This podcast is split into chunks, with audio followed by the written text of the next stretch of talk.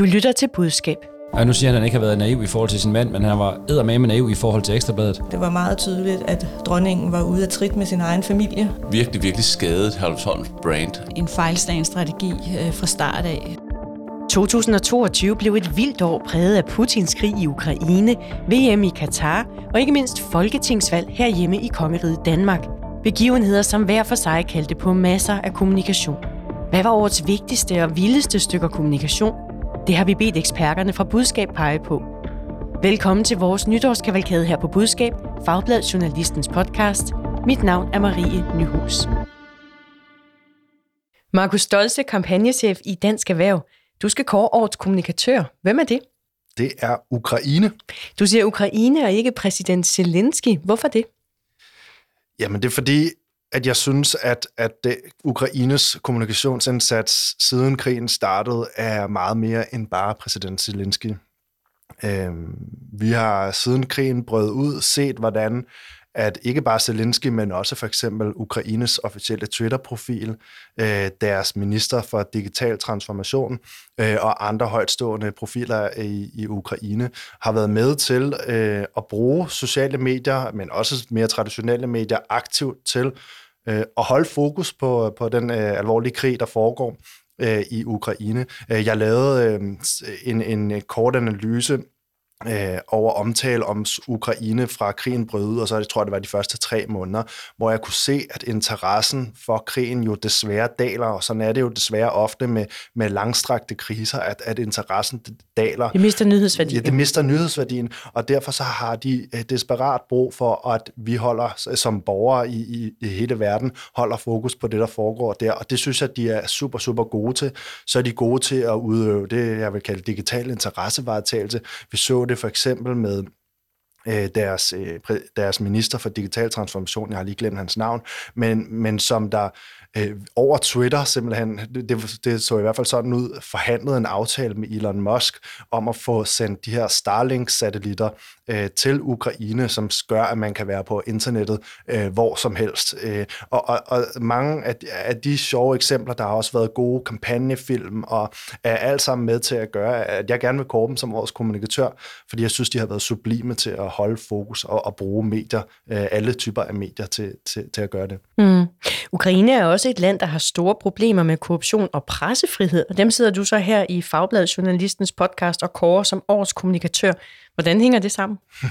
du er jo ikke journalist, øh, så, men, øh, men, men, men, men der er selvfølgelig nogle problemer, og det, det, det, det, det, de er jo ikke alene om at have den type af problemer. Det findes mange steder i verden, og, og selvfølgelig er, er det problematisk. Vi har også set det lige med, med Mathilde Kimer-sagen, der har været, øh, og, og, og det, det er selvfølgelig et stort problem. Men ikke desto mindre må jeg bare som en, der arbejder med sociale medier og kampagner professionelt, tage hatten af for, for den kommunikation, de har lavet. Øh, det, har, det har været sublimt og har været med til at holde fokus, sådan så vi som, som verden, øh, hele verden er med til øh, at bakke op og, og om dem i, i krigen mod Rusland. Men har de ligefrem været så dygtige til at bruge kommunikation, at det, vi som verden øh, har glemt deres problemer med korruption og pressefrihed?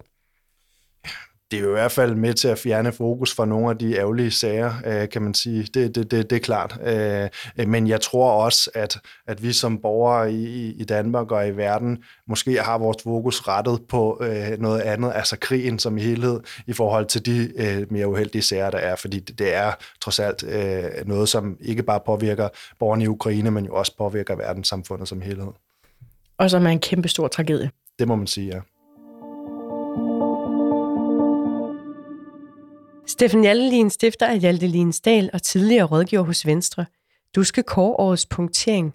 Hvem løber med den? Det gør Søren Pape. Hvorfor? Af mange årsager. Øhm, han har jo haft et kommunikativt, øh, forfærdeligt, forfærdeligt år på så mange dimensioner, man kan blive næsten helt træt af at tale om det, men det skal vi. Det skal vi, ja. Altså man kan sige, at efter han meldte sig som øh, statsministerkandidat i august, så kom der flere kritiske historier om ham, og også om hans nu tidligere mand. Øh, hvad var det, der skete med hans kommunikation i den forbindelse? Jamen han valgte øh, simpelthen en helt forkert strategi fra starten. Han skulle have lagt sig ned med det samme og sagt, kærlighed gør blind, og øhm, øh, fordi det var ikke ham, der havde gjort noget. Altså dybest set, så var, han jo bare blevet forblændet øh, af sin mand, og, øh, og så få, øh, få, få folk til at, at forstå det. Og det tror jeg sådan set godt, man kunne. Men han, øh, han valgte jo at blive... Øh, jeg tror måske, at, det, at, at, at den position, han havde fået, og de var blevet så store, at de var øh, stedet ham en lille smule øh, til hovedet. Altså i meningsmålingerne? Ja, det synes jeg. At ja. det, det tror jeg, fordi han reagerede i hvert fald sådan ved at sige, prøv at høre, kan I ikke blande jer udenom? Og, og han havde jo oplevet, at alt, hvad han, kunne, øh, hvad han øh, rørte ved, det rent faktisk blev til, øh, blev til guld i en periode. Men han så melder sig som, som statsministerkandidat, så er det, der begynder at komme øh, lup på. Og det kunne han jo simpelthen ikke øh, tage. Altså punkteringen, han kunne have, han kunne have lappet den øh, meget, meget tidligere, men det gør han ikke. Og så sker der jo det, som vi talte om i et tidligere budskabsprogram, at han fik velcro over det hele, og alt sad fast på ham derefter. Inklusive øh, høre- Grønlandsgate og så videre. Vi kan lige prøve at høre et klip fra et interview med ham tilbage i september, hvor øh, Ekstrabladet bragte øh, den her parade af historier, og han egentlig ikke ønskede at tale så meget om dem. Har du været for naiv i din relation til din mand? Ah, Det vil jeg ikke diskutere i et radioprogram. Det synes jeg er helt urimeligt, man skal tale om sine private forhold på den måde. Men det, jeg synes, der er lidt sjovt, det er, at på den ene side, så siger folk, at han er, han er en, ingen kender, og på den anden side var det ham, der var i stand til at, at arrangere øh, møderne. Jeg vil lade folk tænke, hvad de vil øh, selv, og der må også være en kant for, hvor meget af sit privatliv, man skal lægge ud for offentligheden. Ja, han ønskede ikke at svare på spørgsmål om øh, blandt andet sin tidligere mands øh, religion eller hans øh, familiære forhold. Hvorfor var det, er det i din optik øh, fejlslagen øh, kommunikation? Ja, nu siger han, at han ikke har været naiv i forhold til sin mand, men han var eddermame naiv i forhold til Ekstrabladet. Altså, jeg ved ikke, hvad han har forestillet sig, at det bare gik væk. Altså, det har de ikke nogen tradition for. Så, så han, han, han, hans, hans logik må have været, at det her, det går over af sig selv. Og det kan jeg simpelthen ikke se, hvor han, øh, øh, hvad han skulle have fået den, øh, den tro på, eller hvor han skulle have fået den tro fra. Øh, det gjorde det selvfølgelig ikke. Og, øh, og det betød bare, at alt andet også kom til at sidde fast på ham. Mm. Og så øh, blev der valgkamp i Danmark, og øh, konservativ gik en lille smule tilbage ved valget, og så gik øh, Søren Pape på scenen hos øh, den konservatives valgfest og sagde sådan her. Kære alle sammen. Det ser ud til, at vi får et vildt, vildt tæt valg. Det er så lige før, man skal vælge tv-kanal efter, hvad man håber på lige i øjeblikket. Men stadigvæk, venner, så er der en chance for, at lige om lidt, så er det bare farvel og tak, Mette Frederiksen. Vi har tabt en procent, men vi kan muligvis stå til at få meget mere indflydelse, end vi har haft de sidste 3,5 år. Jeg håber da på, at vi kan danne en regering. Hvor er vi henne i hans punktering her? Ja, men det er jo, altså lige her er vi næsten på helt fladt dæk, ikke? og han ved det ikke. Uh, han, han, det er jo utroligt, at han kan være så kry, når han går ind, efter at det er, det er jo rigtig nok kun er gået en procent tilbage, men det var, han har smidt øh, 16 procent på øh, halvanden måned, ikke? I forhold til meningsmålingerne? Ja, ikke 16 procent, han har smidt øh, 10 af dem, ikke? Øhm, på, på, ja, på halvanden måned. Og så det her, det var den ene del af hans kry interview. Det andet, som, som, som, øh, som nogle af lytterne måske også husker, det var, at han øh, sagde, at han havde mødt en, øh, en øh, journalist, som havde spurgt, om han stadig skulle være formand, og det var det dummeste spørgsmål, han nogensinde havde, øh, havde hørt. Og det får han også øh, øh, lanceret på sådan en rigtig, rigtig kæk og overskudsagtig måde. Og det er jo simpelthen ikke, altså det er jo simpelthen ikke måden at gøre det på. Han, han står tilbage som en, altså det, de her klip bliver jo, bliver jo øh, spillet bagefter. Og jeg kan godt forstå, at på det her tidspunkt, der tror han stadigvæk, der var flere af de andre, der også ude udtale sig og tro, at det kan blive, at det kan blive øh, øh, blåt på det her tidspunkt, eller blåligt i hvert fald, øh, blå-lilla. Men, men, men det, at han, det er mere det, at hans form, den er altså så overdrevet selvsikker. Og kæk, som du siger. Ja, men total kæk, altså i, og i betragtning af, at en, en hver ved, at det her det er en gigantisk skuffelse, ikke? Og, og, og der har jo været utallige øh, konservative, som troede, at de skulle i, øh, at de skulle i, på, i Folketinget, og, og, øh, og måske endda være minister, og så står man bagefter. Så det, altså, det, det gør det bare virkelig svært, og nu er han så ude af regeringsforhandlingerne, og, øh, og hans dage som formand er måske øh, talt. Det er i hvert fald meget, meget svært for mig at se, at konservative under hans ledelse kan komme tilbage til noget som helst. Tine Lund Bredlau, partner i White Cloud og tidligere særlig rådgiver for Marianne Hjelved. Du skal kåre årets største kriseinstitution. Hvem er det? Jamen, der vil jeg pege på Kongehuset, som jo har været igennem lidt af et hår, både med øh, skandalen omkring Herlufsholm, så var der øh, dronningen, som fratog nogle unge mennesker nogle titler, og så var der kronprinsen, som hæpper på landsholdet ligegyldigt hvad. Skal vi lige prøve at høre, jeg har lavet et lille sammenklip. Vores arbejder fortsætter ufortrødent. Tak for i dag. Men hvorfor sender de så ikke deres børn på en anden skole? At Halvfem lever op til Maryfondens kodex. Jeg er, det er vi alle sammen meget øh, ked af det. Det er, det er aldrig sjovt at se sine børn på den måde øh, gjort fortræd. Og det er, danske landshold har altid støtte, uanset hvor de spiller i verden. Ja, der var Herlufsholm, og der var noget med nogle titler, og der var noget med noget VM. Er der en øh, rød tråd i de sager, som har gjort 2022 til et hårdt år for kongehuset? Jamen, jeg synes, der er den røde tråd, at vi har et kongehus, som er i gang med at modernisere sig. Vi har et kronprinspar, som gør en dyd ud af at vise, at de er en helt almindelig familie og en del af det danske samfund.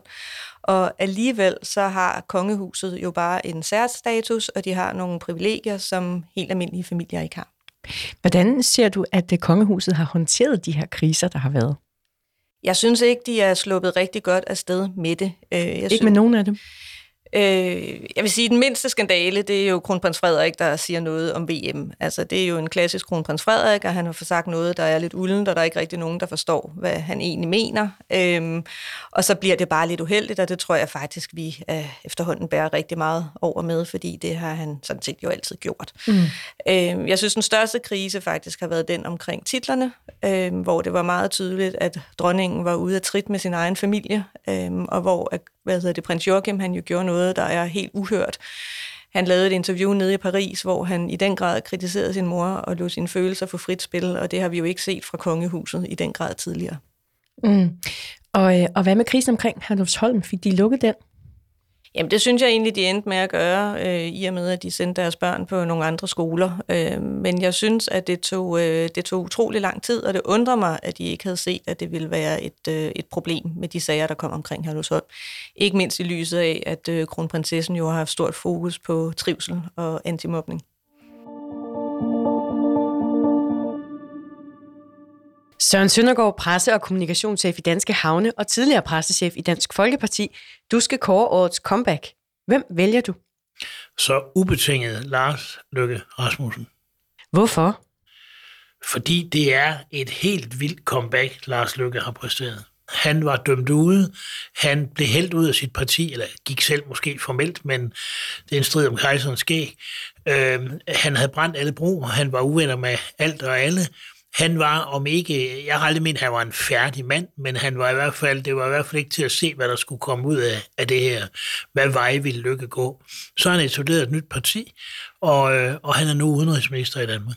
Ved folketingsvalget i november, øh, der blev Moderaterne Folketingets tredje største parti med 16 mandater, og Lykke holdt en tale for partiet. At nøglerne kun er til låns, det er en kliché, som kom ud af munden på mig, da jeg stod her for 11 år siden. Fordi jeg tænker, mens jeg taler, og taler, mens jeg tænker. Og nøglerne er jo kun til låns. Og for en stund skal nøglerne i hvert fald forlade statsministeren. Ja, det var Lars Lykke på valgaften her. Lidt kæk måske, men jeg ved ikke, hvad du siger, Søren. Men øh, i hvert fald så nøglerne til statsministeriet, de endte jo tilbage i hænderne på Mette Frederiksen. Men altså, som du selv siger, med Lykke ombord på regeringsholdet. Hvordan ser du, at Lykke har brugt kommunikation til at få sit comeback? Jamen, Lykke er tæt på verdensmester i Danmark med kommunikation, og apropos det der nøglerne, de kun til låns. Jeg kan jo huske, da han leverede dem til Helle Thorning og netop sagde det der. Øhm, jeg synes, det var, det var en elegant måde at sige det på. De er kun til låns. Eller underforstået, du bliver en parentes, Helle, ikke? Mm, jeg kommer og tager dem. Ja, præcis. Og sådan har Lykke igennem hele sin politiske karriere kunne sætte ord på alt muligt. Ligesom det her med, vi for noget og ikke for nogen, så kunne man være spydig og sige, og det er nok rigtigt, at moderaterne ikke er for noget, og, eller er for noget, men ikke for nogen, undtagen lige for Lars Løkke Rasmussen i hvert fald. Men det ændrer bare ikke på, manden formår med sin kommunikation at bringe politik, sit parti, uanset om det er Venstre eller Moderaterne, og sig selv i spil igen og igen og igen. Han er en kommunikativ mestergris. Og derfor får han årets comeback. Ja. Henrik Hamgaard, partner i White Cloud. Du skal kåre årets What the Fuck. Hvem vælger du? Jeg vælger øh, FIFAs præsidents tale, Infantinos tale, øh, i forbindelse med verdensmesterskabet i Katar. Skal vi lige høre et klip? Today I feel Arab. Today I feel African.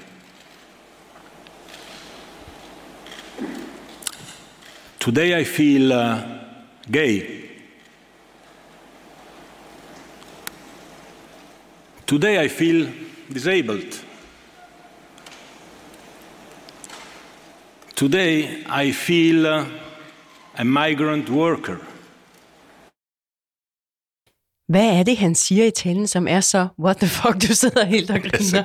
Sorry, det er, det er, om man det er femte gang, jeg hører det, men min hjerne, den eksploderer stadigvæk. altså, det er, what the fuck. Det, her, det er jo en forberedt tale. Han sidder og kigger ned på et talepapir. Og det, jeg forestiller mig ind i hovedet, nu har jeg jo prøvet at være med til at skrive taler, at der har siddet mennesker rundt omkring et bord og besluttet, at det er det mest geniale, han kan sige, forud for et verdensmesterskab, hvor vi har diskuteret migrantarbejderes død, hvor mange penge, der er brugt på øh, det her VM, at det foregår i en diktaturstat osv., og så prøver han at bygge sådan et forsvarsværk, som jo er forberedt og nedskrevet, og jeg har det lidt sådan, altså et eller andet sted, så synes jeg, at hans taleskriver virkelig skal have et stort kado, fordi jeg kunne ikke have fundet på det der. Altså fordi det er, undskyld udtrykket, så what the fuck. Han sidder og siger, jo, men jeg har det lidt ligesom jeg var araber, eller fra Katar, eller afrikaner, eller homoseksuel. Og så kører han videre og snakker om, at han, da han var lille, blev også drillet med sit røde hår, og der skal lige siges, at han er en skaldet mand. Han kan muligvis godt have været rødhår.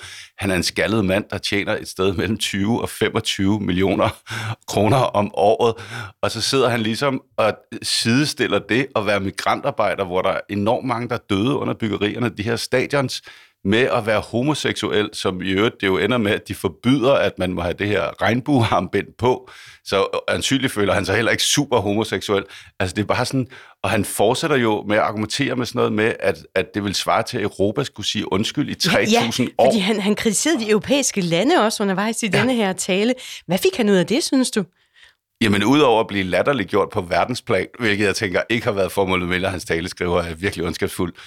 Altså, det er jo legendarisk det her. Altså, også fordi, at han på et tidspunkt siger han jo også det her med, at EU, måske i stedet for at være så concerned omkring de her immigrantarbejdere, der skal være så huske, der er en del af dem, der er døde, og de har levet under kummerlige forhold, måske i virkeligheden bare skulle finde noget arbejde til de unge i de europæiske lande, ikke? Altså, Altså, jeg ved godt, at man aldrig må trække nazikortet, men det er jo sådan lidt, lidt ligesom, at nazisterne ligesom var sådan, se, vi har fået folk i arbejde, ikke? men hvilken slags arbejde, under hvilke konditioner, ikke? Altså, det er så, altså, jeg kan simpelthen, jeg kan ikke huske noget, der har været så topskørt og out of tune, og sådan fuldstændig, altså, og det siger jo så også noget om FIFA i øvrigt, mm. ikke? At, yep. at, at de er ikke, altså, det er jo ikke en demokratisk organisation, de er jo ikke i nærheden af at have kontakt med, så at sige, den virkelige verden, altså. Nej, fordi det var egentlig det, jeg havde tænkt at også lige spørge ind til. Hvad betød den her tale for det samlede billede af FIFA? Vi er jo meget omdiskuteret øh, VM i Katar. Jo, men altså, det har jo, man kan sige, det har vist sig to ting. Det har jo vist sig, at sådan noget med menneskerettigheder og homoseksuelles rettigheder, det er måske noget, vi interesserer os mest for i Nordeuropa, øh, og nogle gange i hele Europa. Og det er ikke noget, og, og det kan man jo se for eksempel på den her ballade omkring, hvorvidt man måtte have regnbuefarvet øh, anførbind på det endte jo med at være 5-7 nationer, som virkelig sagde, det der skal vi, der skal vi huske, der er jo så 200, et eller andet, jeg kan ikke huske det præcise tal, men, men næsten lige så meget, som der er lande i verden i FIFA. Ikke? Mm. Og det vidner jo om, at FIFA er ikke en organisation, der er født ud af europæiske menneskerettighedstraditioner eller noget som helst. Og, og, og det er en organisation, hvor det handler om at afvikle et kæmpe show og tjene en masse penge. Øh, og det må man jo så enten kunne lide enten se kampen eller lade være. Øh, men jeg synes, det sætter mange, mange tykke streger under, hvor verdensfjern en organisation der er, og hvad der er i virkeligheden. Og det tror jeg, det er det, der, der, der er mest sørgeligt for sådan nogle fodboldfans som mig, at fodbold er ikke bare fodbold mere. Altså, det er mange år siden, det var fodbold, men, men, men det er penge, og det er store pengeinteresser, der driver det. Og politik? Ja, politik på sådan et korruptionsniveau, ikke? Og det har jo også været hele opløbet til Katar. Var det korruption, at Katar fik VM og så videre, ikke? Emil Nielsen, pressechef i Danmarks Naturfredningsforening og tidligere pressechef hos Enhedslisten. Du skal kåre årets bedste kampagne. Hvem vælger du? Liberal Alliance. Og hvorfor det? Jamen, fordi jeg synes, at Liberal Alliance har øh, i folketingsvalget formået at sådan revitalisere den politiske kampagne øh, og vist, at, øh, at politik og politisk succes ikke kun fødes ved at øh, deltage i hundeslagsmålet inde i, øh, i, ved, i TV2 News og i medierne og i Folketingssalen, men faktisk også øh, øh, i høj grad handler om at være rigtig dygtig til øh, at bedrive politisk kampagne, og der, øh, der har de simpelthen været second to none i den her valgkamp. Noget af det, vi så i valgkampen, var, at øh, Alex Vandopslag inviterede sine TikTok-følgere til at møde ham ved Hovedbanegården i København. Kl. 16 i morgen, altså søndag i morgen, øh, foran Hovedbanegården, øh, der kan I komme og møde mig øh, og snakke med mig om øh, politik. Og til de første, der kommer, vi har begrænset udvalget, så giver vi lidt øh, merch ud. Jeg hørte dig sige, at, at uh, Liberal Alliance vandt rigtig meget uh, kampagnepower på at gå udenom de traditionelle kanaler og ligesom bygge deres egne kanaler op. Hvad fik de ud af det? Øhm, det er jo sådan noget, når man, når man sidder i, i et parti eller i en organisation for den sags skyld, så, øh, så bliver man tit slave af dagligdagen og slave af sådan den daglige drift og glemmer det der med at, øh, at faktisk ture eksekvere en strategi. Og her virker det bare som om, at Liberale Alliance helt bevidst har sagt, jamen prøv, for os at se, der handler den her valgkamp om, at vi skal gå ud og øh, etablere vores egen platform, vi skal ud og kommunikere direkte til vores vælgere, vi skal øh, øh, opfinde vores egen, sådan, hvad kan man sige, vores egen univers. Øh, og, og det er de simpelthen bare lykkedes med på tværs af platformer. Selvfølgelig har de brugt rigtig mange penge på det, men det, det er jo ressourcer og prioriteringer, som er gået fra øh, at deltage i det, sådan det daglige politiske øh, hundeslagsmål, til at ligesom sige, vi giver den bare fuld gas med humor, med, øh, øh, med, med selvironi øh, og med øh, du ved, sjove kampagnegreb, så er de jo formået at, at opbygge en, en kampagne, som har øh, flyttet enormt mange vælgere. Altså Liberale Alliance er jo sådan lidt, nu, nu drukner de lidt i... Øh, her efter valget med, at man har fået en ny regering, og de har ikke været med i regeringsforhandlinger, og ikke, ender ikke som en del af regeringen, men er jo den ubetinget store sådan, succeshistorie i det her valgkamp, hvor mm. han på et tidspunkt i valgkampen, der blev det også en øh, selvstændig mediehistorie, at vandopslag hittede på sociale medier og øh, TikTok i særdeleshed. Hvilken betydning fik det fra kampagnen, at der ligesom gik øh, medierul i, at de var gode på sociale medier? Det er jo altid, øh, altså det er jo der, kampagner er fantastiske, hvis de kan blive en, en, en historie i en valgkampsdækning. Ikke? Øh, det så vi med altså Alternativet i, til valget tilbage i 15, hvor man kan sige, deres sådan finurlige kampagne også gav dem sådan mediemæssig gennemslagskraft. Øh, og, og det har man jo set igen med Liberal Alliance, men, men jeg tror, at man øh, øh, bliver nødt til at betragte Liberal Alliances kampagne også isoleret set, at den i sig selv faktisk har, har flyttet øh, rigtig mange vælgere, og det er faktisk et særsyn på Christiansborg. Kampagner er de sidste øh, rigtig, rigtig mange valg blevet kedeligere og kedeligere, og der er øh, færre partier, der sætter noget på spil i deres kampagner, og det har Liberal Alliance modbevist, og der tror jeg da, at at alle andre partier kommer til at sidde og kigge eh, Liberale Alliance over skuldrene og se, hvordan kan man egentlig med kampagnemusklen øh, gå, gå mere velforberedt ind i en valgkamp. Ja, du har selv været inde på det, men altså Alex Vandopslag og Liberal Alliance har ifølge DR brugt omkring 2,6 millioner kroner på Facebook-annoncering under valgkampen. Så altså, der er også nogle, nogle penge bag den gennemslagskraft, som kampagnen har. Hvordan tror du, at Liberal Alliances valgkampagne vil sætte aftryk på andre partiers øh, valgkampe fremover? Jamen, øh, jeg tror, at det, øh, det viser i hvert fald, at hvis man øh, har en øh, har en god idé, en god, øh, et, et godt hold, så, øh, så giver det måske mening at prioritere sine, sine kræfter og ressourcer og altså konkret helt ned på ansættelser, mere i retning af at opbygge en, en, en stærk kampagneafdeling, øh, frem for at tro, at det der med, med at vinde et valg, det handler om at skulle øh, sidde på TV2 News hver morgen kl. 6 og øh, øh, køre annoncer øh, i de traditionelle medier. Øh, man bliver nødt til at våge lidt mere i sit, i sit øh, kampagnearbejde, øh, og det synes jeg, at Liberale Alliance har formået at, at gøre øh, på tværs af kanaler, men jo også helt nede i, øh, hvad kan man sige, det valg af, af, af kampagneplatform, ikke? altså lave opsigtsvækkende, lidt sjove, øh, du ved, gimmicks, kæmpe banner på, øh, på Frederiksberg med Frederiksberg er tabt, men du kan stadigvæk stemme Liberale Alliance osv., som jo er noget, der får os til at, at, at hvad kan man sige, smile, grine. Det er underholdende, det er sjovt, øh, og, og det formår at skabe samtaler. Øh, så jeg synes, det har været eksemplarisk og, og dybt fascinerende at følge med i, hvordan Liberale Alliance har lavet kampagne.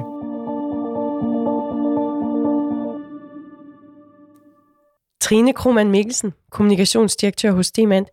Du skal kåre årets sværeste balancekunst. Hvem har begivet sig ud i den disciplin? Ja, øh, det synes jeg jo, at øh, alle de virksomheder, der har skulle kommunikere noget omkring deres øh, forhold i Rusland oven på øh, Ruslands invasion af Ukraine og alle de problematikker, der øh, fulgte i kølvandet på det, synes jeg, de virksomheder, der har skulle kommunikere omkring lige præcis det, har øh, skulle balancere øh, i år. Ja. Hvad er det for virksomheder, du tænker på, som øh, der er blevet rettet spotlys mod det her?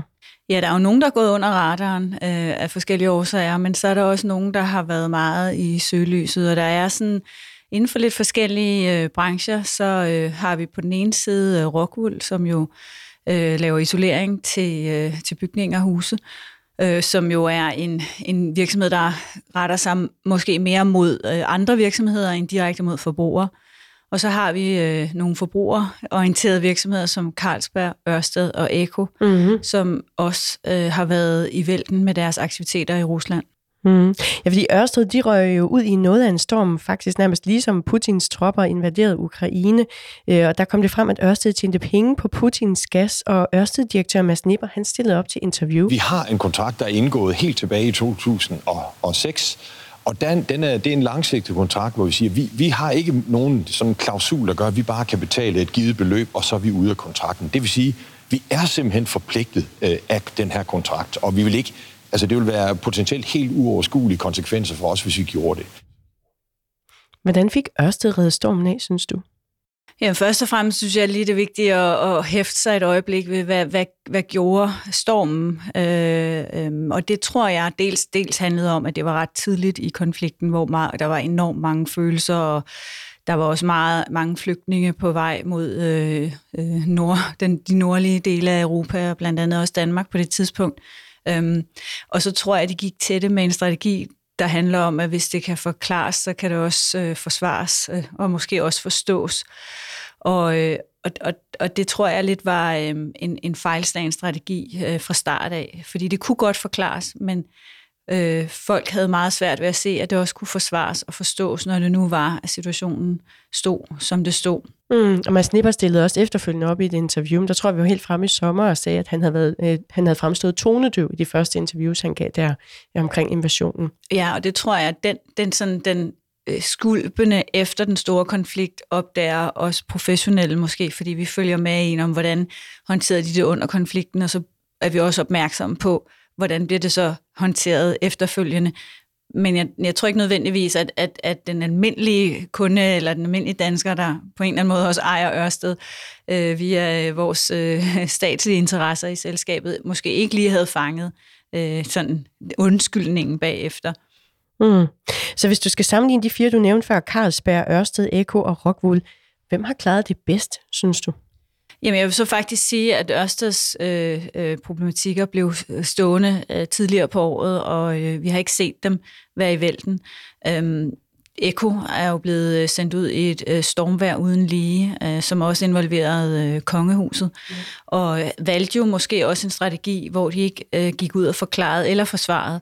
Øh, og det, øh, det, det er så måske heller ikke helt lykkes. Øhm, øh, Carlsberg har også øh, haft problemer, og senest lige her øh, i dag, hvor vi sidder og snakker tilbage på forsiden af Berlingske, Øhm, så jeg vil egentlig faktisk sige, at, at Rockwool klarede det bedst, og hvis man kigger på Rockwools kommunikation, så kan man også se, at de, at de faktisk orienterer om deres beslutninger. Man kan finde deres kommunikation på deres hjemmeside, man kan finde deres argumentation derinde, øhm, men måske handler det også om, at de ikke har de her stærke, stærke forbrugerkræfter. Det er ikke lige så, hvad skal man sige, øhm, det, det, det, det find, vinder ikke lige så meget opmærksomhed, øh, attention, øh, sådan kommentarer, likes øh, på sociale medier, når det er en, en virksomhed, der henvender sig til andre virksomheder.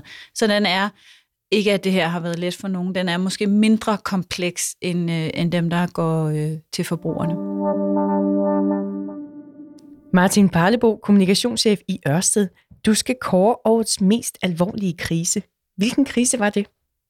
Jeg synes, at Herlufsholm kom i en meget, meget alvorlig krise. Ja, øh, jeg tænker, at det er på grund af TV2-dokumentaren, du tænker, at de kom i en alvorlig krise, og det var i maj, TV2 bragte den, og den fik meget hurtigt bred nyhedsdækning. Her til aften står flere elever frem i TV2-dokumentaren Herlufsholms Hemmeligheder, hvor de fortæller om vold og mobning og overgreb. Politikere, kongehuset og mange andre har i dag angrebet Herlufsholm og krævet, at skolen, der traditionelt har været kostskole for en stor del af den danske elite, helt skal forandres. Rektor Mikkel Kjeldberg blev her til eftermiddag fyret fra jobbet som rektor på Hallersholm skole. Fortællingerne om vold og krænkende adfærd på kostskolen i Næstved bliver nu en sag for politiet. Martin, hvorfor var det her i din optik så alvorlig en krise? Jamen, det var jo et, øh, at, at, altså nogle meget alvorlige beskyldninger, og, og som virkelig, øh, virkelig, virkelig skadede Herlufsholms brand. Altså, de har jo haft et brand som en eliteskole, som en, som en skole, man kunne sende sine børn hen, og de fik nogle gode værdier, og de havde et godt fællesskab og sådan noget. Og, så, og der viste den her dokumentar, at det er i hvert fald ikke tilfældet. Og det var jo ikke bare enkeltsager, det viste jo også, at det var nogle strukturelle og nogle kulturelle problemer på Herlufsholm, og derfor var den så alvorlig. Hvad synes du så om skolens håndtering af selve krisen? Øh, den, den kom vist i et par faser, og ja. jeg tror i hvert fald, at, at hele sådan øh, forløbet op til dokumentaren og lige omkring dokumentaren, der var den jo helt forfærdelig. Øh, Hvorfor? Så, Ja, fordi de jo prøvede at, prøvede at afvise alle anklager og sagde, at det, altså, sagde, at der var noget galt med dem, der, der udtalte sig mere end, end ligesom tog, tog, tog anklagerne alvorligt og, og anerkendte, at det var øh, strukturelle og kulturelle problemer. Mm. Og så derefter så fulgte et forløb, hvor jeg tror, det var øh, først øh, forstanderen, og så bagefter var det øh, bestyrelsesformand. Der var ligesom flere etapper, hvor øh, personer tilknyttet Herlufsholm øh, stoppede. Var det god krisehåndtering, du så så efter dokumentaren? De, de gjorde i hvert fald det, at de jo prøvede at rydde op, og de prøvede også at afskaffe den her, eller sagde, de ville afskaffe den her præfektordning, som jo var en af de ting, som, som dokumentaren viste, at det var et, et, et, et sådan strukturelt problem omkring mobning. Øh, så, så det synes jeg egentlig øh, er meget godt. De har jo så efterfølgende også haft, øh, har der været rigtig mange historier om elever, der har været glade på Halvsholm og fortæller lykkeligt om deres tid på skolen, og det er selvfølgelig meget godt, men man skal også passe på, at det ikke bliver for meget, fordi altså, Herlufsholm Gud erkendte jo, at det var nogle strukturelle problemer, og den erkendelse skal man jo holde fast i. Er de over krisen nu? De, øh, de er i hvert fald over den aktuelle krise, øh, men de, er jo, øh, de har jo et langt, langt genopbygningsarbejde foran sig, og det vil tage overvis at prøve at genopbygge Herlufsholms image. Ja, fordi du taler om, at de blev ramt her på deres øh, omdømme. Hvordan skal de i din optik arbejde for at genoprette det? Jamen, jeg tror, at... Øh, at en ting er jo, at, at tiden lærer en hel del sorg omkring på, på omdømmeskade, men, men så skal de jo langsomt bygge omdømmet op, uden, uden det bliver for meget, for man skal heller ikke ligesom mase ud med, med historier, men, men en gang imellem sådan drøbe, drøbe nogle positive historier ud om, om Herlufsholm og prøve at genopbygge det, det omdømme, de har haft. Kasper Strand, kommunikationschef i Patienterstatningen og tidligere taleskriver i Statsministeriet. Du skal kåre årets havarering. Hvad var det? Det var DBU i Katar. Og hvorfor det? Fordi de endte med at være helt vingeskudt i den kommunikation, de lavede. De blev sat i et øh, dilemma mellem at skulle øh, følge deres værdier og skulle passe på landsholdet, der skulle spille. Og kommunikationsmæssigt så øh, blev det rigtig svært for dem. Vi kan lige prøve at høre, fordi jeg har fundet et klip fra et pressemøde, som DBU holdt, og det var efter landsholdet havde fået forbud fra FIFA mod at spille med det regnbuefarvede anførerbind. Der kommer lige et klip med fodbolddirektør Peter Møller. Det er et kæmpe paradoks at stå i lige nu. Øhm, og ikke bare lige noget, man lige kan sætte sig op her på, en, på et podium og så sidde og snakke om. Jeg synes, jeg synes det er svært. Øhm, og har det svært med at navigere i det. Øh, og skal være cool i den her sammenhæng om, at, øh, at vi ikke lader os påvirke af de ting, som, som I skriver. Øh, for det gør jeg. Øh, og der, der vil vi prøve at beskytte spillerne alt det, vi kan. Hvad er det for et krydspres, du hører, han, han står i her? På den ene side, så øh, har de i mange år opbygget det her med at være en del af noget større. At landsholdet også er, har nogle værdier om øh, åbenhed og medmenneskelighed og sådan noget. Og så kommer de ned til Katar og bliver mødt af øh, spørgsmål, som udfordrer den her, øh, de her værdier. Og de kan ikke gøre noget, og de kan ikke sige noget. De øh, står imellem og skulle forbryde sig mod reglerne, øh, eller og, og, og dermed sådan lade det gå ud over fodboldspillet, og, eller på den anden side efterleve de her værdier. Og på den måde så brager de lige ind i sådan et, et, et krydspres, som, som de ikke kan komme ud af, og som ser ud til at påvirke hele deres tilstedeværelse hele tiden, al den tid, de er dernede. Skulle de have droppet åbenheden, synes du? Normalt synes jeg jo, at det lige præcis er, når krisen rammer, at værdierne de skal bære det igennem. Det er, der, det er det, man ligesom har som kompas. Men her blev det næsten værre og værre, og det er jo ikke nødvendigvis DBU's skyld, men, det, men jo mere de stod på værdierne, jo mere, ja, nu siger jeg det bare hyklerisk, kom det jo til at fremstå, selvom det ikke var, var det, de ville.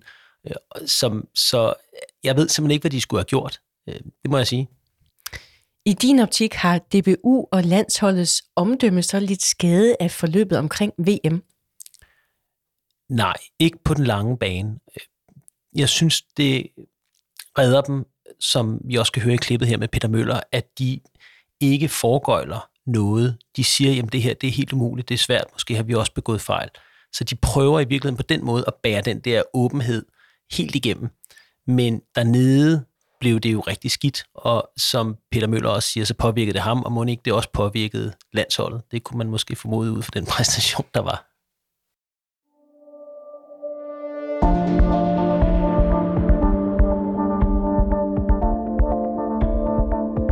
Du lyttede til Budskabs Nytårskavalkade. Tak til eksperterne for analyser og gode råd. Og tak til dig for at lytte med derude. Husk, du kan altid skrive til os, hvis du har idéer. Skriv til budskab Du hørte et klip fra Alex Vandopslag på TikTok, Radio 4, TV2, DR, P1, Ekstrabladet, TV2 News og VG. Hvis du er glad for at lytte til budskab, så giv os meget gerne en anbefaling. Mit navn er Marie Nyhus. Jeg er vært og redaktør på Budskab. Vi er tilbage med en nyhedsaktuel udsendelse torsdag den 12. januar.